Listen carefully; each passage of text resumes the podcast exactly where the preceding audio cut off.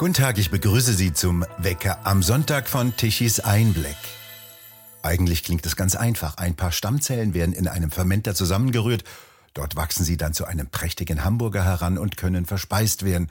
Und dafür müssen dann keine Tiere mehr geschlachtet werden und die Welt soll eine bessere werden. So jedenfalls die Vorstellungen. Oder mitunter soll Soja die Rettung sein, wenn die Ernährung genauso gewendet werden soll wie die Energieversorgung. Aus Soja soll künftig die Wurst gemacht werden. Fleisch soll dann nicht mehr aus dem Stall oder vom Tier von der Weide kommen. Pflanzliches Eiweiß soll tierisches ersetzen. Und immer wieder wird dazu der Durchbruch von Fleisch gemeldet, für das dann keine Tiere mehr geschlachtet worden sind. Doch der wahre Durchbruch lässt immer noch auf sich warten.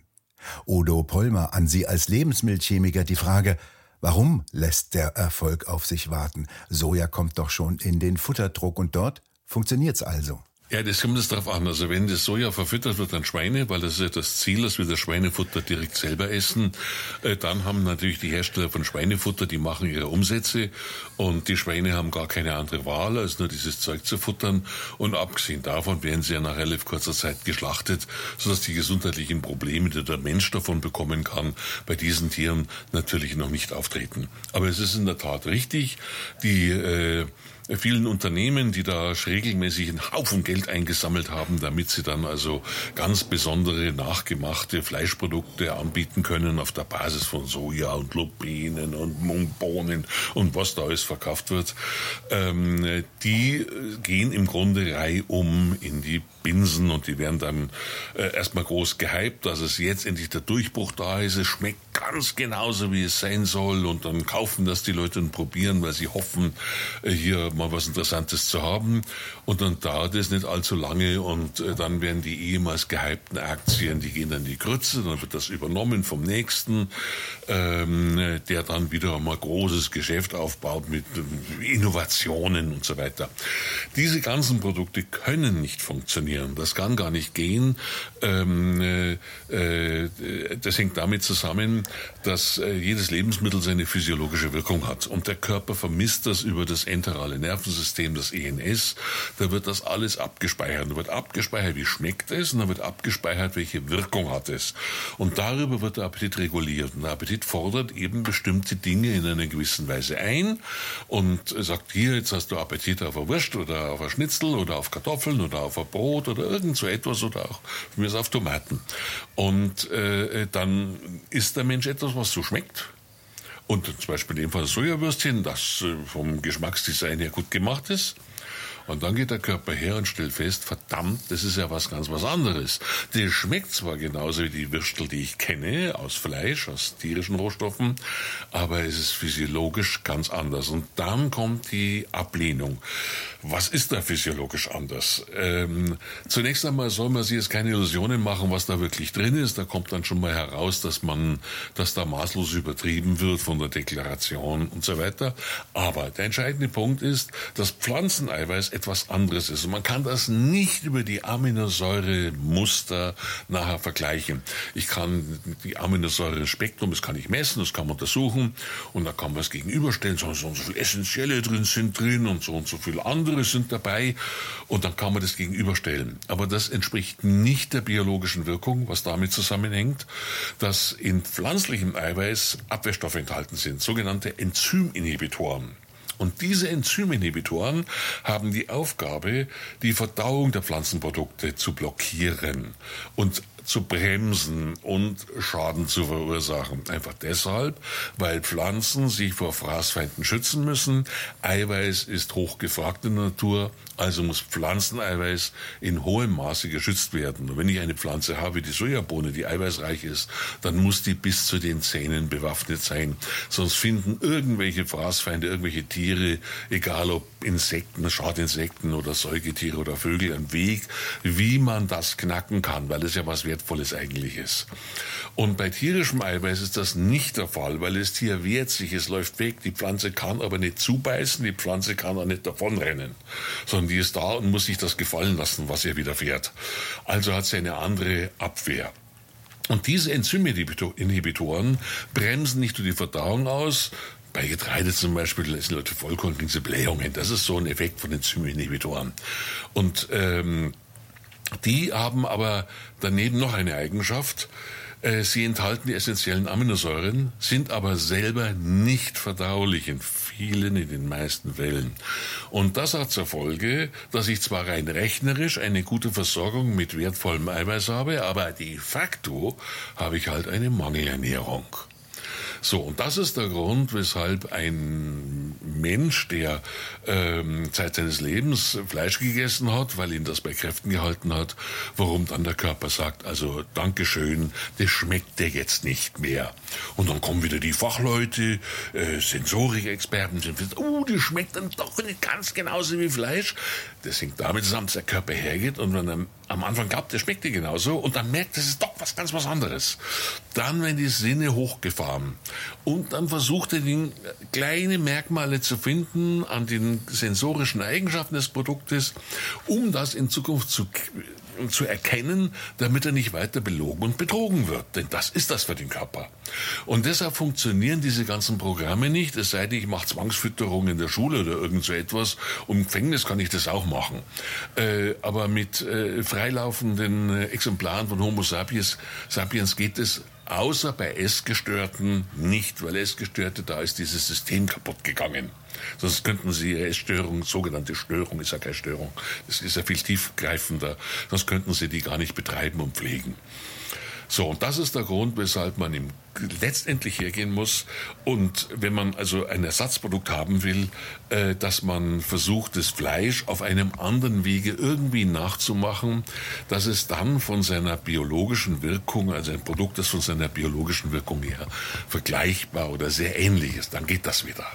Es gibt ja verschiedene Produkte wie Sojasauce, die aus Soja hergestellt wird. Da wird aber ziemlich viel Umstand betrieben, um die genießbar zu machen. Was ist da der Unterschied? Naja, die Sojasauce wird ja in kleiner Menge verwendet. Das ist, äh, ist ein Fermentationsprodukt und die hat einen ganz einen speziellen, besonderen Wert. Äh, Asien ist halt äh, über lange Zeiträume und für weite Bevölkerungsschichten der Reis das Nahrungsmittel, das berühmte Schüsselchen Reis. So und äh, äh, dieser Reis widersteht einem natürlich nach einer gewissen Zeit, weil diese Menschen natürlich ganz genauso gerne Fleisch essen würden. Und wir haben nun ein Sensorium, auch woran man so Fleisch erkennen kann. Das ist nämlich das am Glutamat, an der Glutaminsäure und am Glutamat. Und die Sojasauce ist eigentlich nichts anderes, äh, was bei uns diese diese äh, Würzfleischfläschchen sind. Das ist, der Unterschied ist nicht sehr groß von der Zusammensetzung. Und da ist ein Fleischgeschmack drin. Da ist Glutamat drin, äh, sind die Peptide drin, äh, die so einen Fleischbrühähnlichen Geschmack haben. Und ich muss der Bevölkerung etwas bieten, was diesen Fleischgeschmack enthält, äh, damit der Reis gegessen werden kann, so richtig ein Volksaufstand. Und äh, in jenen Regionen der Welt, wo sie es nicht anders kennen, funktioniert das auch gut. Und bei uns wird das ja auch, das, das Maria Hilf heißt das in der Küche, wenn da also äh, äh Maggi Knorr und wie das alles heißt, was es da gibt, wenn es da hineingetan wird. Und die Sojasauce wird heute zum Teil auf ähnliche Weise hergestellt wie das, was der Julius Maggi oder der Heinrich Knorr äh, vor äh, über 100 Jahren erfunden hat. Ein anderes Beispiel ist ja, wie man weg vom ach so hässlichen Fleisch kommen will, ist das künstlich herzustellen in der Petrischale. Das Fleisch also als synthetisches Produkt. Kein Tier müsse mehr dafür sterben, wird uns vorgegaukelt. Warum kann man das nicht machen? Ja, das wird ja, das wird ja gemacht. Das ist ja dann der Versuch, dass man statt diesem ganzen Soja und Mungbohnen und, und Lupinen und Erbsenproteinzeug, äh, dass man dann eben etwas macht, was eigentlich physiologisch wie Fleisch wirken muss. Und da wird ja schon lange dran gearbeitet. Aber äh, trotz der Fülle von Erfolgsmeldungen, der großen Geldsummen, die man einsammelt, äh, wo ich mich dann manchmal wundere, Wunder, weil ja nie irgendwas rausgekommen ist bis heute. Was machen die mit dem ganzen Geld? Ich meine, dass es dieser, dieser Weg, den sie einschlagen wollen, nicht so einfach ist, nicht gescheit weitergeht, das ist eigentlich von vornherein klar.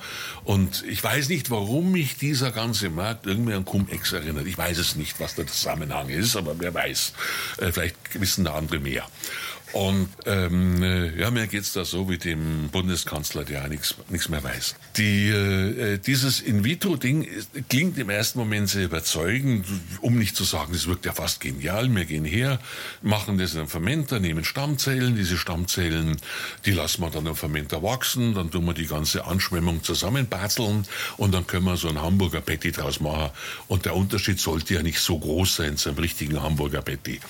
Äh, das hat aber bisher nicht funktioniert. Es sind keine Produkte auf dem Markt. Und ich habe bei dem einen Hamburger, der da mal in Holland vorgestellt worden ist, vor vielen Jahren den Verdacht, dass es womöglich nicht das war, als was es angeboten ist, weil sonst hätten ja inzwischen über die, den langen Zeitraum ja weitere folgen müssen. Aber da ist nichts gefolgt, außer einem Produkt, das sollen so Hähnchennuggets sein, das in Singapur verkauft wird, im Spezialclub, wo man das dann kriegt. Und wenn das natürlich ein riesiger Markt ist und das ist in einem Spezialclub drin, dann wird man etwas misstrauisch. Und wenn man dann sich die Mühe macht, mal auf die Website zu schauen von dem, äh, wie er das denn da vermarktet, dieses äh, äh, angeblich aus äh, biotechnologisch gewonnenen Hühnerzellen hergestelltes Produkt, dann wird schwierig, dann findet man nämlich nichts, da findet man Wagyu-Steaks bei denen. Die sind ja auch nicht blöd, die wollen ja das auch nicht essen. Und äh, wenn ich jetzt Lebensmittelüberwachung wäre, mir würde es jemand genau dieses Produkt anbieten, ja, May, dann würde ich erst einmal schauen, was der laut seinen, was die Firma laut ihren Veröffentlichungen herstellt. Und da sieht man, die machen so nachgemachte Hühnerfleischmischungen aus Mungbohnen und Semmelbröseln. Na ja, gut, okay, das ist da auch drin. Und wenn es um dann die Hühnerzellen geht, die man angeblich aus dem Reaktor hat und wo es aber nicht mehr wird, sondern wo das nur einmal groß in die Presse rausgeblasen wird, dann hört man nichts davon. Da würde ich ja dann als Labor schon mal hineinschauen, ob da nicht ein bisschen Separatorenfleisch drin ist, damit man nachher auch ein paar Hühnerzellen drin findet.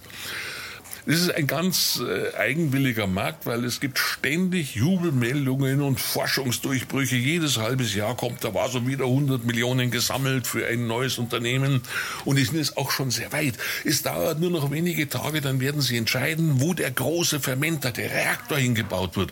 Und sie sind gerade dabei, noch weitere Reaktoren zu bestellen, weil es wird ein, ein, ein riesiger Markt werden. Da, so viel kann man gar nicht produzieren, wie da gefragt wird. Und man hört nie wieder was davon. Und das passiert jedes halbe Jahr, die Firma, jener Durchbruch. Und es ist aber nichts von diesen Produkten irgendwo zu finden in einer nachprüfbaren Weise. Und das spricht dafür, dass es sich um Sprechblasen handelt. Und nun gibt es zwei grundsätzliche Erwägungen dabei. Die eine grundsätzliche Erwägung ist die, äh, um wie viel ist es denn sinnvoller, das so zu machen? Wenn man sich das anschaut, dann sieht man natürlich, dass man für so ein Produkt nicht etwa antibiotikafrei im Reaktor arbeitet, sondern dass aufgrund der vielen Zutaten, die man braucht, die alle aus der Gentechnik kommen, aus der Biotechnologie, dass man da natürlich wahrscheinlich Antibiotika ohne Ende braucht. Ich habe also die ganzen Probleme zusätzlich dann mit dazu bekommen, wo ich glaubte, dass sie eigentlich verschwinden. Aber das Tier hat ein Immunsystem. Das Immunsystem wehrt Krankheitskeime ab. Aber der Fermenter, der Reaktor, und da brauchen wir ganz viele, bis die einzelnen Komponenten zusammenkommen, der hat kein Immunsystem. Aber da haben wir ja Antibiotika. Da gibt es natürlich noch viel mehr Probleme dabei, wenn man dann die einzelnen Aminosäuren herstellt. Man muss ja alles herstellen, was dann die Zelle braucht, um zu wachsen und sich zu vermehren. Das muss ja alles vorproduziert sein. Das ist doch völlig klar, dass ein Tier ein evolutionär optimierter Bioreaktor ist und dann kommt kein technisches Gerät mit. Die technischen Geräte, auch wenn sie dann funktionieren sollten, haben eine im Vergleich dazu komplett beschissene Ökobilanz. Das heißt, die verursachen Kosten, die verursachen Umweltprobleme. Als Beispiel die Fermentationsbrühe, die dann übrig bleibt, wenn man die Sachen abgeschöpft hat, das ist Sondermüll. Äh, man kann zwar mit allerlei Technologien versuchen, das irgendwie zu recyceln, aber das ist trotzdem nichts, was man weiterverwenden kann, wenn nicht äh, die, die Reste des Tieres, nämlich den Dünger, den Kot, die Fäzes, die kann ich als Naturdünger wieder in der Landwirtschaft nehmen und da gibt's halt Biobauern, die brauchen das. Äh, und nicht nur Biobauern, jeder kann das verwenden und das ist nützlich und nicht Sondermüll.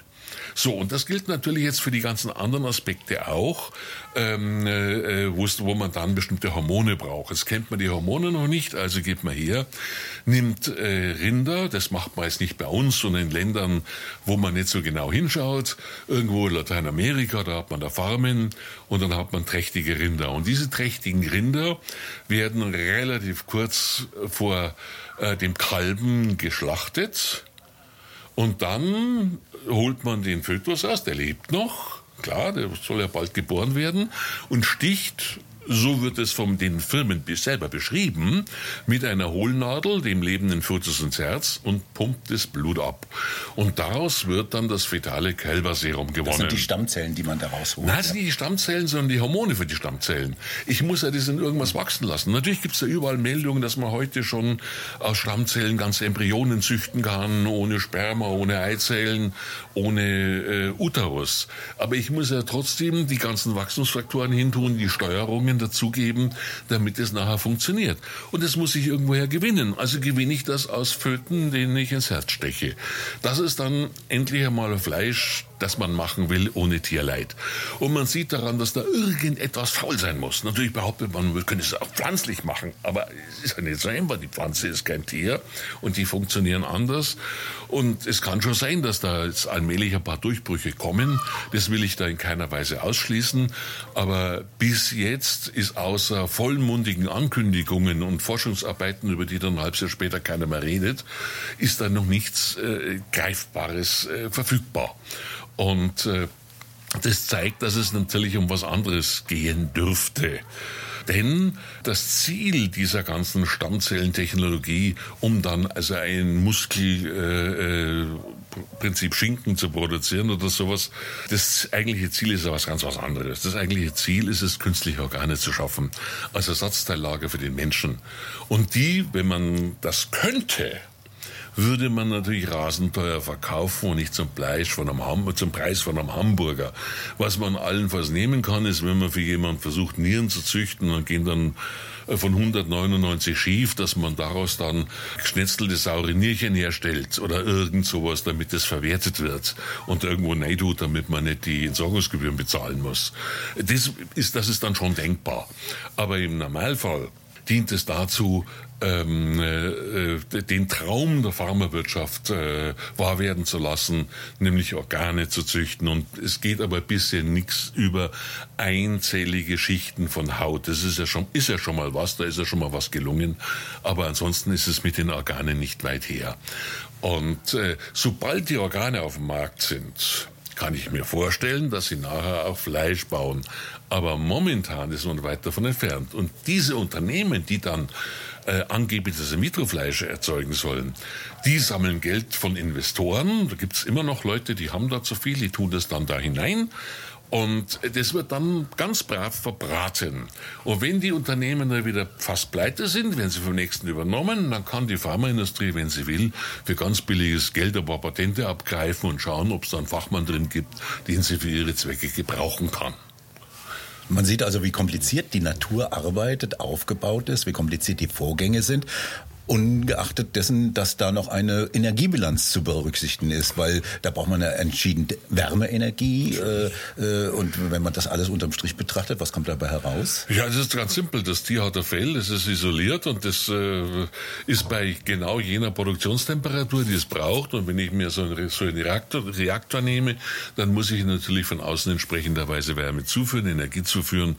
Aber im Grunde ist es völlig egal. Das heißt, die, die optimale oder ökologische ökologischste Methode, äh, äh, aus äh, über Stammzellen einen Hamburger zu produzieren, wäre die, ein Schwein zu nehmen, dieses Schwein komplett aufzulösen in seine einzelnen Bestandteile und die nachher in den Reaktor zu schmeißen und zu hoffen, dass ich aus dem ganzen Schwein nachher Stammzellen gewinne für fünf Hamburger. Ude Pollmer, vielen Dank für das Gespräch und bei Ihnen bedanken wir uns fürs Zuhören. Schön wäre es, wenn Sie uns weiterempfehlen. Weitere aktuelle Nachrichten lesen Sie regelmäßig auf der Webseite tichiseinblick.de und wir hören uns morgen wieder, wenn Sie mögen.